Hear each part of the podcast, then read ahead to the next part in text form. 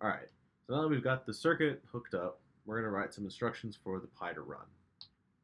So first, we're going to have to configure the Pi to support the color sensor, just like we did with the temperature sensor. Only this time, we only have to do one thing. We just have to uncomment the first line that says dtparam i2c underscore arm equals on.